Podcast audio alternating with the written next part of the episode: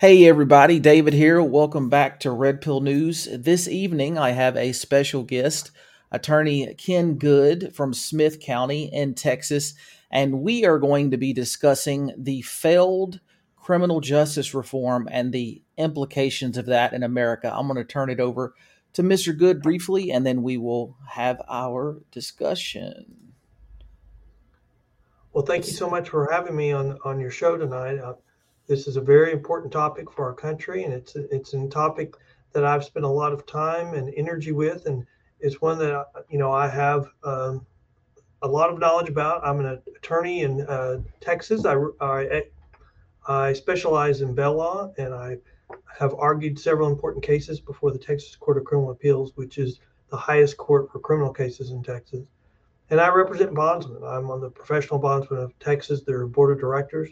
And these are the type of issues that we've had to educate ourselves because there's just been so much misinformation about criminal justice reform. And for so many years, we were hearing, oh, these are things are working when we knew they weren't. So we had to become experts uh, and and be able to talk about these issues with our elected officials. And that's what we've been doing, and that's what we're continuing to do: is educate people on these very important issues so that we will make the system better instead of continuing to make it worse. That's great. And it's great to have you. I appreciate you coming on. You're someone that actually has experience, has the knowledge. So tell us a little bit about this trend of criminal justice reform, how it got started, and how the results have not been what people anticipated, or some people. Well, you know, we've had these, you know, the bail industry's been around for 200 years, and we've had some pushes in the past about we need to get rid of the bail industry. The problem is there's no other release mechanism that works as well as the bail industry. I mean, you mm. could do a whole show on why that is, but I mean, uh, the bail industry has a failure to appear rate of less than 10%. Everything else has a failure to appear rate twice, three times, four times worse than that. And that's really important in the criminal justice system because courts don't have time. And anything that stops their case, it has to be put on hold. It has to be put on hold when somebody misses court until they come back because that's the constitutional requirements. You can't punish them without them being there. So we have mm. ended up if we end up waiting for people, and if 50% of the people on the docket fail to show up, then we're putting 50% of the cases on hold. And if we do that for very long, then we have chaos, and that we we have to dismiss cases because otherwise they can't get resolved because we're continuing to add cases what we had was this push to change things, and we had some, you know, I would say some misinformation where we're saying, look, people will want to show up, people want to come to court, so that we don't need bondsmen. And we found out very quickly, like during the pandemic, that without the private industry, without somebody holding little Johnny's hand, people do not come to court. And if they don't come, it's great damage to the criminal justice system. And we've seen that over and over and across the country. And it's caused a lot of jurisdictions to repeal these bad reform uh, measures that they were talked into doing. Hmm. So has this push primarily been in the past 10 years, would you say? I feel like just in media in general, I've heard the past five, six, seven years that crime has increased, more people have been released. I think it's been in the most in the last five or six years that we've seen this push. You, know, you can go back to first there was a push for oh we don't need bondsmen we can automate it we can replace it with a, a, a, risk assessment tool that will just give the court a score and it will tell people uh, tell the judge whether this person should be released or held and that turned out to be hogwash in fact all the biggest digital companies in the world mm. did a joint uh, statement saying it a risk assessment risk assessment should not be part of criminal justice reform, especially pretrial reform, because uh, it has a racial element. It looks at your racial group uh, in predicting what groups do, and so it has that element for an individual when you're you're predicting what they'll do. And while it's good, it has a good prediction rate for a group. It does not for an individual. Uh-huh. And so that you know kind of went away. And then the, when they start talking about uh, talking jurisdictions into replacing the bail industry. Well, once you do that, what do you and you find out that doesn't work? Are you going to con- admit that? Are you going to in New Jersey? You're going to spend hundred million dollars and you have a t- statewide tax increase for bail reform, and then it doesn't work. So are you going to admit that? No, they're not going to admit it. Once you do that, it, you're stuck with this failed system. Wow, that's a great point. And you know, it makes me wonder. There's so many mayors in uh, New York City and Chicago. They're leaning in further into this, despite the crime. It just keeps going up. What's what's with that? Why are these mayors leaning into something that's obviously failing? Well, you saw it really heavy at the end of the of the election that we just had in November. Just the week or two weeks before the election, they started saying this whole theory about crimes increasing is just not true. It's all a lie. And I thought, surely this is not going to have an impact in this election. I was hoping that this would be the first election where public safety overcame um, identity politics. But you know, when they're saying they're all lying, and if you don't elect us, there's going to be civil war you know, identity politics won out once again over public safety. Uh, and so I, I think you could trace it back several cycles, probably four or five, where the party of the left used anger to say, you're being mistreated, you're not being treated fairly, you're being over incarcerated. And initially, it was just political rhetoric. They get elected, they get re- reelected because it did what it was supposed to do. It brought out larger groups of minorities because they were angry. But the problem is, after a while, their group started noticing they were not following through. So they started electing the true believers, which I would call maybe a little bit, you know, off center crazies. And so they started doing what they promised. And the problem is, this is the result because it was all originally started as rhetoric, it wasn't real. And now it's creating chaos uh, wherever these reforms have been attempted. Yeah, and it seems that that did work. The emotional rhetoric and uh, politics has always had emotional rhetoric, but now it seems like there's not good policy at all behind the emotional rhetoric of we've got to let people out of jail to give them a second chance, even if they, you know, hurt somebody or committed violent crime. And that's the thing. So much of it is violent crime. It's not somebody, you know, Johnny stole a chocolate bar from the gas station. It's career criminals given opportunity after opportunity. And it's kind of, it, to, I think the average observer, it, w- it would be obvious. So, uh, well, it, I think it's, it's across the spectrum. You see in California where they've decriminalized crime, uh, theft under $950, which is having a cascading impact. It's causing people to commit more crime and worse crime.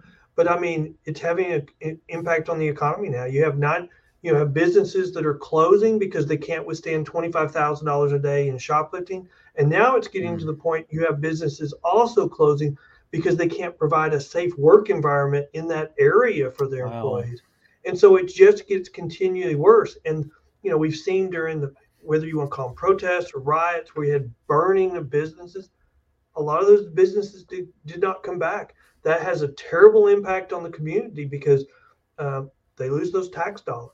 And then what are they going to do? They've they've run off their businesses. They lose more tax dollars, and they have to. That doesn't hurt anybody but the people that are still living there. Yeah, absolutely. And it's sad that you see businesses have to appease the woke mob. They have to put up, uh, you know, uh, we support your movement, your cause here, signs in their windows when they close. And you, you wouldn't think it would be this divisive, this controversial, but uh, apparently it is to members, some members of uh, the, the woke left. And I think about, yeah, not just the violent crime, the, the property crime. You've, as you mentioned, I've seen some videos where it's just huge mobs of people just run in and all at once. And there's no way that security is going to be able to stop 20 people and they just clean out the store simultaneously. Well, you know, and who's doing that? Organized crime is is coordinating that. Uh, gangs, uh, career criminals. They're they're posting on social media. Go here this time. Grab what you can. They meet up a couple of blocks away. Wow. They they get it for pennies on the dollar and then the next thing you know it's on a, a website like amazon shopping where wow. they're posting it and, and making money off of it and it's so whenever we create a void where we're saying well we're doing these policies to protect the poor the people that are stepping in to take advantage of it are the career criminals, the gang elements, and organized crime. And we've now tied the hands of law enforcement. We tied the hands of judges for a, maybe a noble cause, but now they can't even address a real criminals, and that's what's really killing us. That's why crime, you see crime going up. Yeah, and I'm even seeing. I saw a news segment the other day.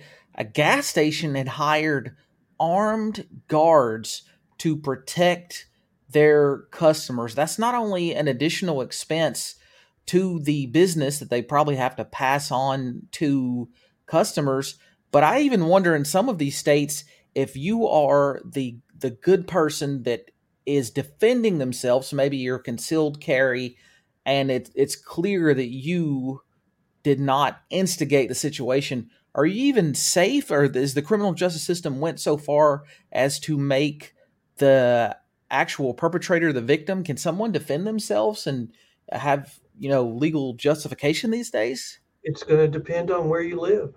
Like in mm. texas you know if you if you break into my house and you steal something even if you're running away from it from me with it i have the right in texas to shoot you because i we have what's called the castle doctrine but that wow. doesn't that doesn't that principle doesn't exist everywhere.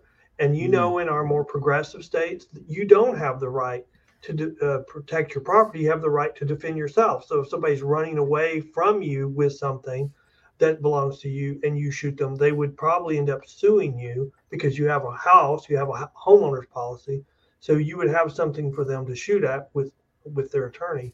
Uh, you know, not really shoot at, but yeah. something for them to try to obtain. Sure. And so you'd end up being sued back. So it just depends on where you live that we have these policies. You know, you saw that in Florida. You know, we had this uproar about a gentleman who stood up. You know, stand your ground doctrine. Well, not every state has a stand your oh, ground yeah. doctrine, but some states do. And so, do I have a right to defend myself? You have to find out what your state says. Do I have a right to defend my property? You have to find out what your state law is, and it's going to be different in every. Yeah. State yeah, that's um, that would make if if I were living in some of the states that were, I, I would I would call them pro perpetrator almost. I would probably want to well, move or the, at least the at, cities. Say you live in a castle doctrine state and your prosecutor def, uh, you know decriminalizes ah. theft under nine hundred fifty dollars. You break into my house, you're not going to be prosecuted. But I don't want it to ha- you to do it, so I turn around and shoot and kill you I will not be prosecuted for murder because I was doing what the law allowed me to do. So we're yeah. actually creating a situation where we're putting that defendant, that person, in a worse position than they would have been if we had just prosecuted them for theft. Wow, that's a unintended consequence that I, I don't know that many's thought about, but that's so true. That's a uh, more damage, physical damage, potential property damage that just would not have occurred. So it you would say that the increase in violent crime it's not been exaggerated. It's not just a partisan talking point. It's real. Absolutely. And it, it's not just the violent, it's all across the spectrum. It's real when Target comes out and releases a press release saying that theft is affecting their bottom line to the tune of $400 million. It is real when Walmart says that if our politicians don't change course, we're going to have to start changing. We're going to have to start closing stores because we're having record, unforeseen um, shoplifting that's not sustainable. And then when you get a green light on the low crimes, it's like, you know, the broken windows doctrine says if you want to really fight crime, you start with the low stuff and then that'll discourage the big stuff. Well, when you're giving the green light on the low stuff, then they'll do the low stuff and they'll build up to the big stuff as well. And so it just cascades all across the criminal justice spectrum, and you'll have more severe crime as well because they, where do they stop? Yeah, they that's it. They cross the line, and we make them stop. That's it. Yeah, if you feel enabled on the small things, then you're likely going to feel like you can just do anything. If you're in that mindset, if someone who's already a criminal is well, in there's that. a story in the news from the last day about a politician in South America who is the most popular politician in this hemisphere. and he has like an 80% approval rating. And they're like, why? Why is he so popular? He came in with a promise to lower crime, and he did it. And the way he did it was he used the broken windows doctrine. And if he and if you violated the law and you committed a crime, you were found guilty, and you were if you need to go to jail, you went to jail. And crime has gone down like seventy five percent. So wow, you know we know how to fight crime. We know what to do. It's just we're not doing it, and because we have politicians that are refusing to allow and are putting governors. You know, a governor on a car is won't allow you to drive over a certain speed. We have politicians that are putting governors on law enforcement to prevent them from doing their job. Yeah, and that's another element of it too. Is this cultural pressure to not be uh, targeting minorities, to not be racist? And I'm not saying that that does not exist, but it's way blown out of proportion, and it's just this this facade of you're automatically bad if you are too hard on someone or you hold someone accountable. it, it is all around, not just the laws. Now that I think about it, it is I, I hear so many police officers that have quit their jobs because they're like, "Look, I want to be able to see my family. I don't want to end up with a lawsuit. I don't want to end up in a bad situation." So it, it's kind of two sided. It's like it's pressure on both sides. Well, I, you know, do we have a racial problem or do we have an inner city crime problem? Right. You know, in our inner cities, schools have failed, families have failed. There's no job opportunities. Drugs are rampant, and that's kind of the thing we can't talk about. He who shall not be named is drug addiction and mental health issues. And so, do we really have a, a racist criminal justice system, or do we have an inner city crime problem where anyone that can has any ability to move out has moved out, and what we have left is an inner city where we have a large number or bigger numbers of minorities stuck there because they can't get out. And they're being held prisoner by these failed systems. And is the real response that we should give up on the criminal justice system too? Just join all the failed policies that we've had? Is that the is that the result? We're just gonna wall off those cities and just write them off? Surely not. Surely not. Yeah, I mean that that is infuriating. Just think about that. Thinking about that in that context, it's like they're saying, okay, what we've done hasn't worked, but we're just going to release everybody and back into the community, and whatever happens, happens. That does not. Well, I just get upset when people say, "Well, we already incarcerate too many people in the United States." That is absolutely not true. Our crime's increasing. As long as crime's increasing, we need to we need to put more people in jail. And how can you say that we're putting too many people in jail when everybody in the world sends all their drugs to the United States. I mean, so we have a disproportionate amount of drugs to distribute and sell and to take advantage of people with, but we're saying that, oh, well, we shouldn't be crim- putting all these people in jail. Drugs are the driving force for 80% of almost all crime. Mm. I mean, hmm. if we just say, "Oh well, we're gonna we've lost the, the war on drugs," then we've lost the war on crime. We cannot give up that wow. fight. Wow. And I wonder how much of this, and I guess this would matter the specifics of Arizona law or Texas law. I wonder how many non citizens who were bringing fentanyl, do they always get arrested and held accountable, or some of them been, you know, taken back to Mexico and then they just do it again? They do it a second time. We, you know, we have such an open border with right with immigrants coming through or illegal aliens, what do you want to call them? We have an open border. We don't. We're not really stopping anybody to come through, and that is allowing organized crime to bring fentanyl through unabated. And so that's one of the problems that we're having. And you just look at that and you go, what would our politicians, what would Joe Biden be doing any different on, on immigration policy if he was being paid off by gang members? if he was being paid off by the wow. cartels to just look the other way, what would he be doing differently than he's doing right now? Wow. That's a powerful statement. And that's true. Like, it's been, he told a reporter the other day, they had asked him, uh, So do you intend to go to the border soon? He said, No, there's some more important things to take care of. I was just like, Oh my goodness. Let's look at this comment here. This is kind of interesting.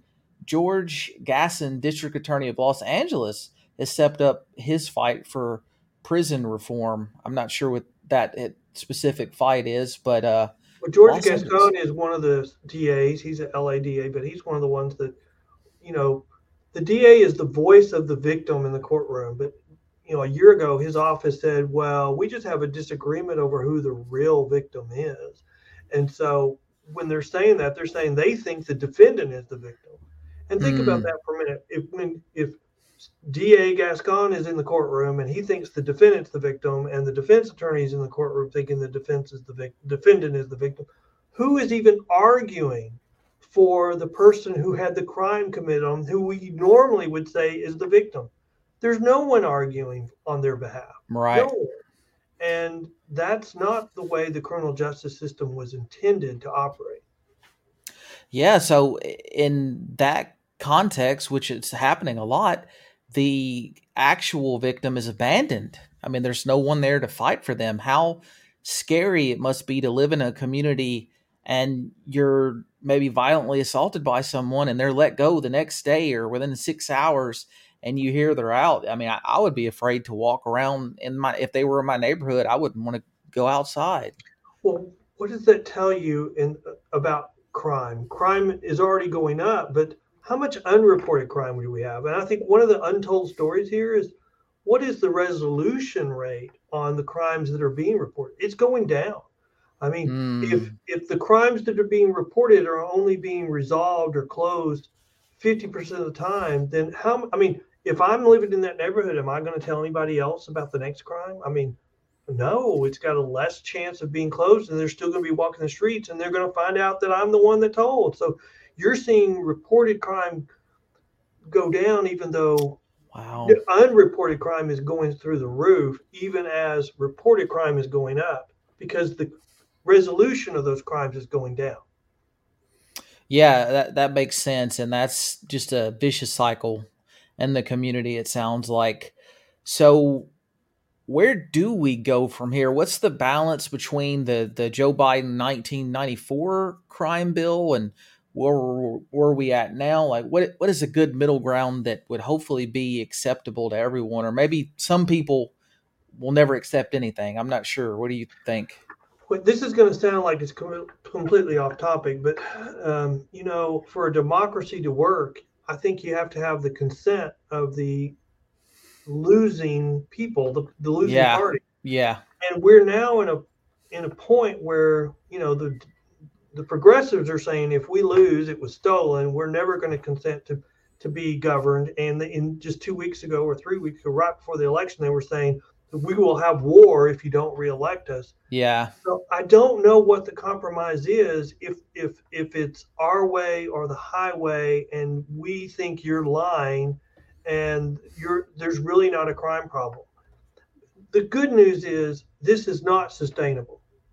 It cannot continue. Uh, we've had cycles like this before, not a cycle where it swung so far to the left so quickly, uh, but we have had cycles of where we felt safe and we enacted policies to be more forgiving, which I would say is what happened at the start of this, this cycle. And now we're reaping the, the, the terrible things that happen when you release more and more criminals. Because when you release more criminals, you're going to have more crime. And we're finding that out once again. And when we tell somebody they will not be held accountable, and that's what we're doing because we're saying we want to give you a second chance, but we're giving you a second chance, a third chance, a fourth chance, a fifth chance. Harris County, Texas, a 15th chance, a 16th chance. At some point, they realize I'm never going to be held accountable, so I can do whatever the hell I want. And that's yeah. when things get crazy. And that's where we're at. We have to stop it from getting crazy. Yeah, yeah, it does feel like we're there. And is there if someone is a minor property crime are they immediately housed with with like murderers or, or really violent people or, or how, how does that work? I, I, would say minor crime right now nobody's being held in jail especially post pandemic the jails are already full they're already full of really dangerous people. And that's mm. actually um, making the problem a little bit worse because you don't have any capacity to hold even the minor criminals accountable. So if they decide not to come to court it's very difficult to say, hey, I'm going to hold you in court because the jail's already full and mm. we can't hold, you know, we can only hold you for so long. And if they, you know, if everybody in jail figured that out, it would it just be complete utter chaos. Yeah, yeah, and, and you're right. There, there's so much messaging on the left that we want things this way, and we'll do whatever we have to do to make them this way, and it, it in some ways implicating extrajudicial, not or implying rather, not necessarily saying it at face value, but uh, yeah, it, it's we're more divided than ever, and our criminal justice system for sure is is getting out of hand. And I wonder the same as I, I work in policy, I didn't think this would be the focus, the things that have been the focus the last few years. And you working in law probably didn't think that this, or maybe you predicted that you had insight of attitudes, but I know 10 years ago, I wouldn't have thought I'm approaching my mid 30s that this would be where we're at, where we're literally asking, why does this guy violently assault somebody and he's out in two days? Well, you know, five or six years ago, you never heard anybody say anything about criminal justice reform, bail reform. I mean, it all started out as bail reform. Bail bondsmen are the easy target. Everybody, you know, mm. nobody likes a bail bondsman. Um, and so, you know, they they started out with the easy target, and but they started enacting policies that just were terrible, and they kept saying, "Oh, these are great. These are going to work. Give it more time." And and now you're seeing all of these stories story after story about uh, crime is increasing and uh, the failures you know people are getting out so quickly it's because these things that have been set up when nobody was listening have been utter failures. And it's really difficult to repeal and bring back reason when you've mm. gone down those road. We've seen it happen. Alaska enacted some of these reforms and didn't like them and they thought it was terrible. They brought them back and said what have you done to us? And they repealed them. And you see that in other areas as well. But I mean, it's going to be difficult for California to, go mm. from we changed some felonies down to misdemeanors. Now we've just decriminalized crime under $950, a theft under $950. How do you rein that back in? They will ultimately have to, or they're going to yeah. chase all their uh, retail sales stores out of the state. But so they will have to at some point. Right, I, I agree with that because you're seeing in census data there's a net negative uh, leave people leaving the states where it seems those policies are most prominent and where there where law and the rule of law is most held people are it's a net positive people are coming in so with that i know with a outsider's point of view, I can think of which states I say is doing best or worse. But what would you say? Who do you think? Not even states necessarily, either states or cities. Who do you think is is doing best right now with a reasonable approach, uh, and who do you think is doing worse? Well, I think uh, I would say that Florida is doing really well. I would say Texas, outside of Houston, is doing very well mm. because Texas enacted um, a positive criminal justice reform uh, with SB6, and I think it's a blueprint model for across the country. I think New York has done a terrible job. I think New Jersey did a terrible job when they enacted what we call the New Jersey plan. And I think mm. I think the king is probably going to be California when you you tell people that if you mm. commit theft under nine hundred fifty dollars, you're fine, you're golden. You know that's just uh, transfer of property from the private industry to, to organized crime. And is you know they say oh they passed it by saying oh we're helping the poor. No, you are helping organized crime, and the organized criminals, they'll uh, gangs and they'll take advantage of the poor. They'll give them pennies on the dollar for it, and the, the money will be used to go buy drugs and alcohol, and it's not going to help anybody. Yeah, yeah, I could see how that can be exploited. I don't want to forget about SB6. I want to hear more about that in just a minute. But I think of imagery, and you've probably seen the videos too in Los Angeles. It just looks like a third world country. I mean, there's so many people that are just so high on the sidewalks, they're out of it. And then there's casually always a fight in the background. And I feel like that might be the vision for all of America if these policies are not reversed. And you mentioned Alaska. I mean, that's good. At least that state reversed them. But with all that being said, talk about SB six a bit.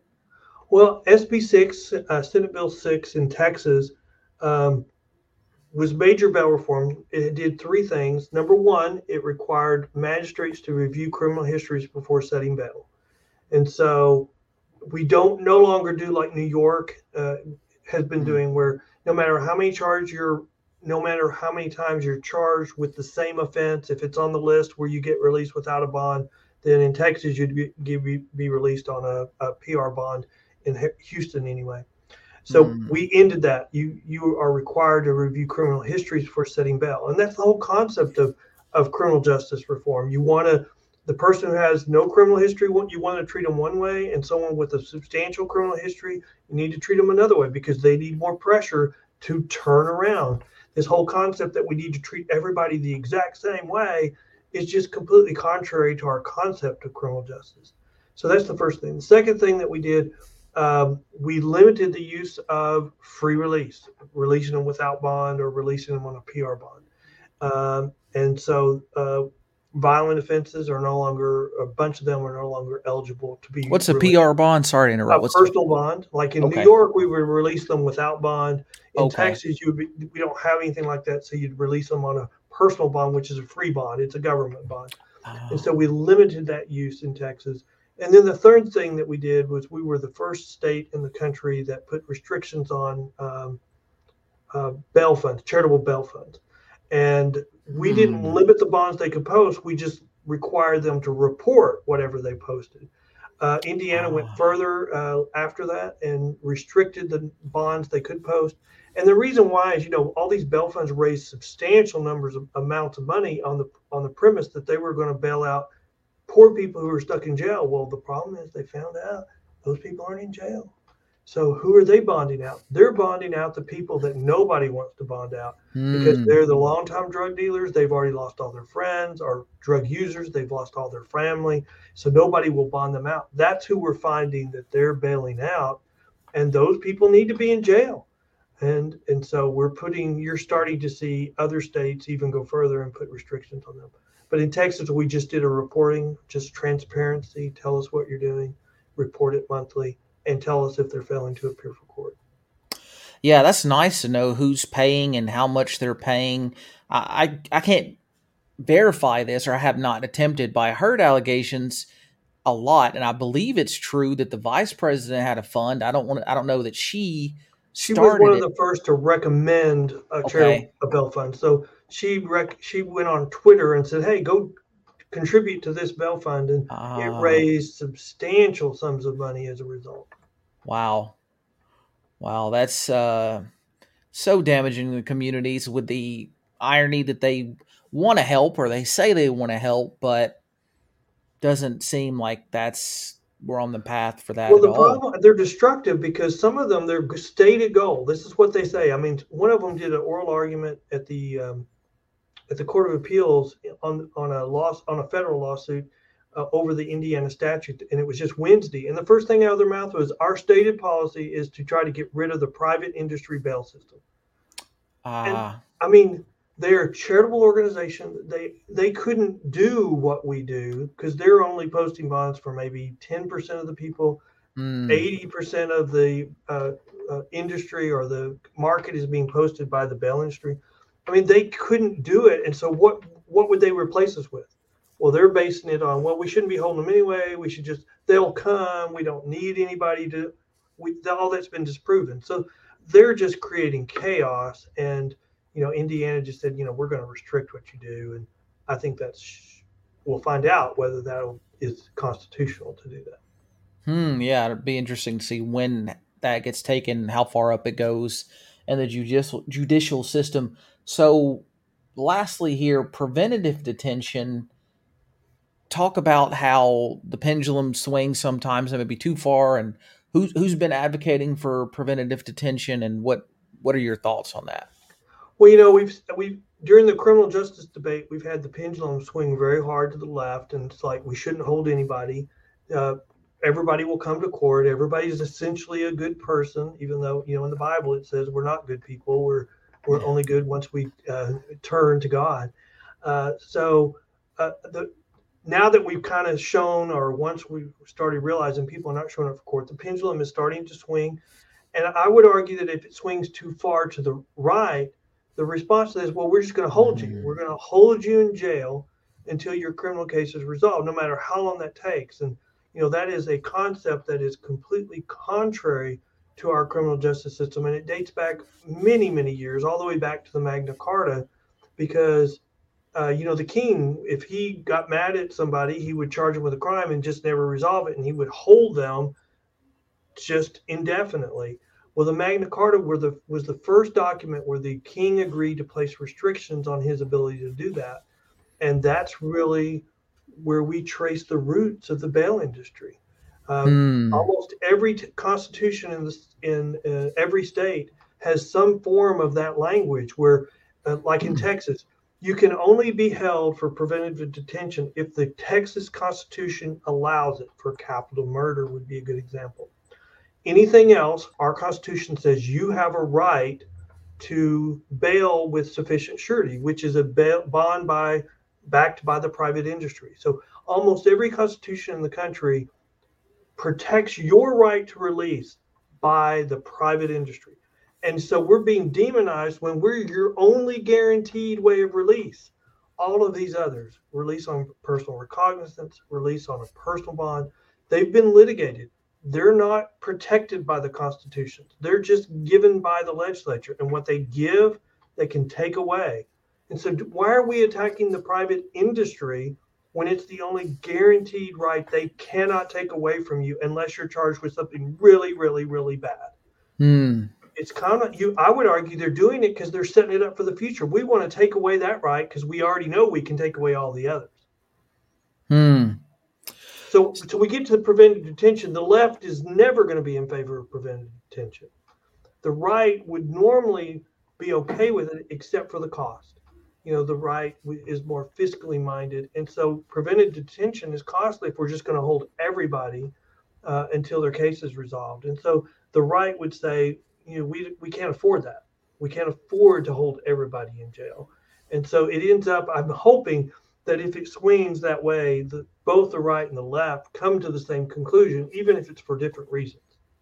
Yeah, that we can meet in the middle. Even that language, I could see how that would be twisted by the left because it, it almost sounds like it's saying uh, pre crime confinement, but it's actually you've done something, you've been charged, but you just haven't had your trial yet. Yes, but you know, pre-trial release has nothing to do with the um, presumption of innocence. Your right to release is based solely on the assurances that you give to the court that you will come back to answer your charges. Uh-huh. So there's a whole bunch of factors they re- review to determine whether you should be released and what the amount of your bond should be in Texas. One of them is your ability to pay, but none of them is presumption of innocence whether you did the crime. Interesting. A presumption of innocence is at the trial. This is what assurance are you going to give the court that you'll come back to answer the charges? Interesting. Uh, that's uh, I did not know that. I don't. I think most people probably do not know that. That's interesting. So, would you say that SB six is a good baseline model for other states, or do you think it's uh, unique to Texas? What do you think about that? Well, the prosecutors that I've talked to uh, over the last year thinks it's a game changer. They think it's working very well. But I think that they uh, the number one thing they see is reviewing criminal histories before setting bail. If your state is already doing that, then I don't know if it would be a game changer. You know, like in Texas, we have 254 uh-huh. counties, and when you're arrested, the only, you know up until SB six, you could review the criminal history in your county, but there was no database to really go to uh, outside of DPS that you could easily check somebody's criminal history on, and and so it was very difficult, and you didn't, and it wasn't a requirement of the law. Uh, you know, the, the courts had ruled that you could, but there was no requirement. Now we have it required, and they had to set up a database system, uh, infrastructure that would allow that to happen. Uh, yeah, that sounds like that could be worth it, but probably costly. Very, very expensive. Very expensive. Yeah. Especially for a state the size of Texas. Yeah, I bet. Y'all, what are, were y'all 30 million? Something like that? More than four. yeah. yeah, I was just thinking about the somewhat unrelated, but how quickly y'all finish counting versus Arizona, despite at least four times as many people. But, anyways, that's neither here nor there. I appreciate you joining me tonight. Would you like to leave uh, any info? I know you represent the the bondsman. Would you like to leave a website or anything for the audience? I'll put in the video description if you'd like for anybody sure. to reach out. Sure. If you want more information, you go to our website, pbtx.com. Uh, we have a, a, blog where we highlight important articles. We also have a podcast of our own. It's linked on our uh, on our menu, but you could also go to thebellpost.com. All right. Well, hey, great to have you, Mr. Good. We appreciate you sharing this info because we really need a good, just justice system, not one that has gone too far and uh, treating the perpetrator as the victim. So I appreciate you joining me tonight. Thank you very much for having me.